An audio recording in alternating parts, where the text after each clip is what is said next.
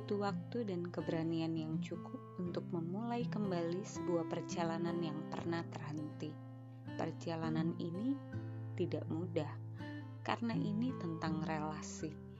Ada masa-masa sendiri yang harus dilalui, masa-masa jatuh cinta, masa-masa dijatuhkan, masa bertahan bertahun-tahun, juga masa kembali bangkit dan bahagia kembali setelah dicampakkan.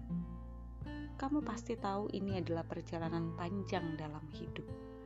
Tapi, cinta adalah kekuatan terbesar untuk melakukan apapun.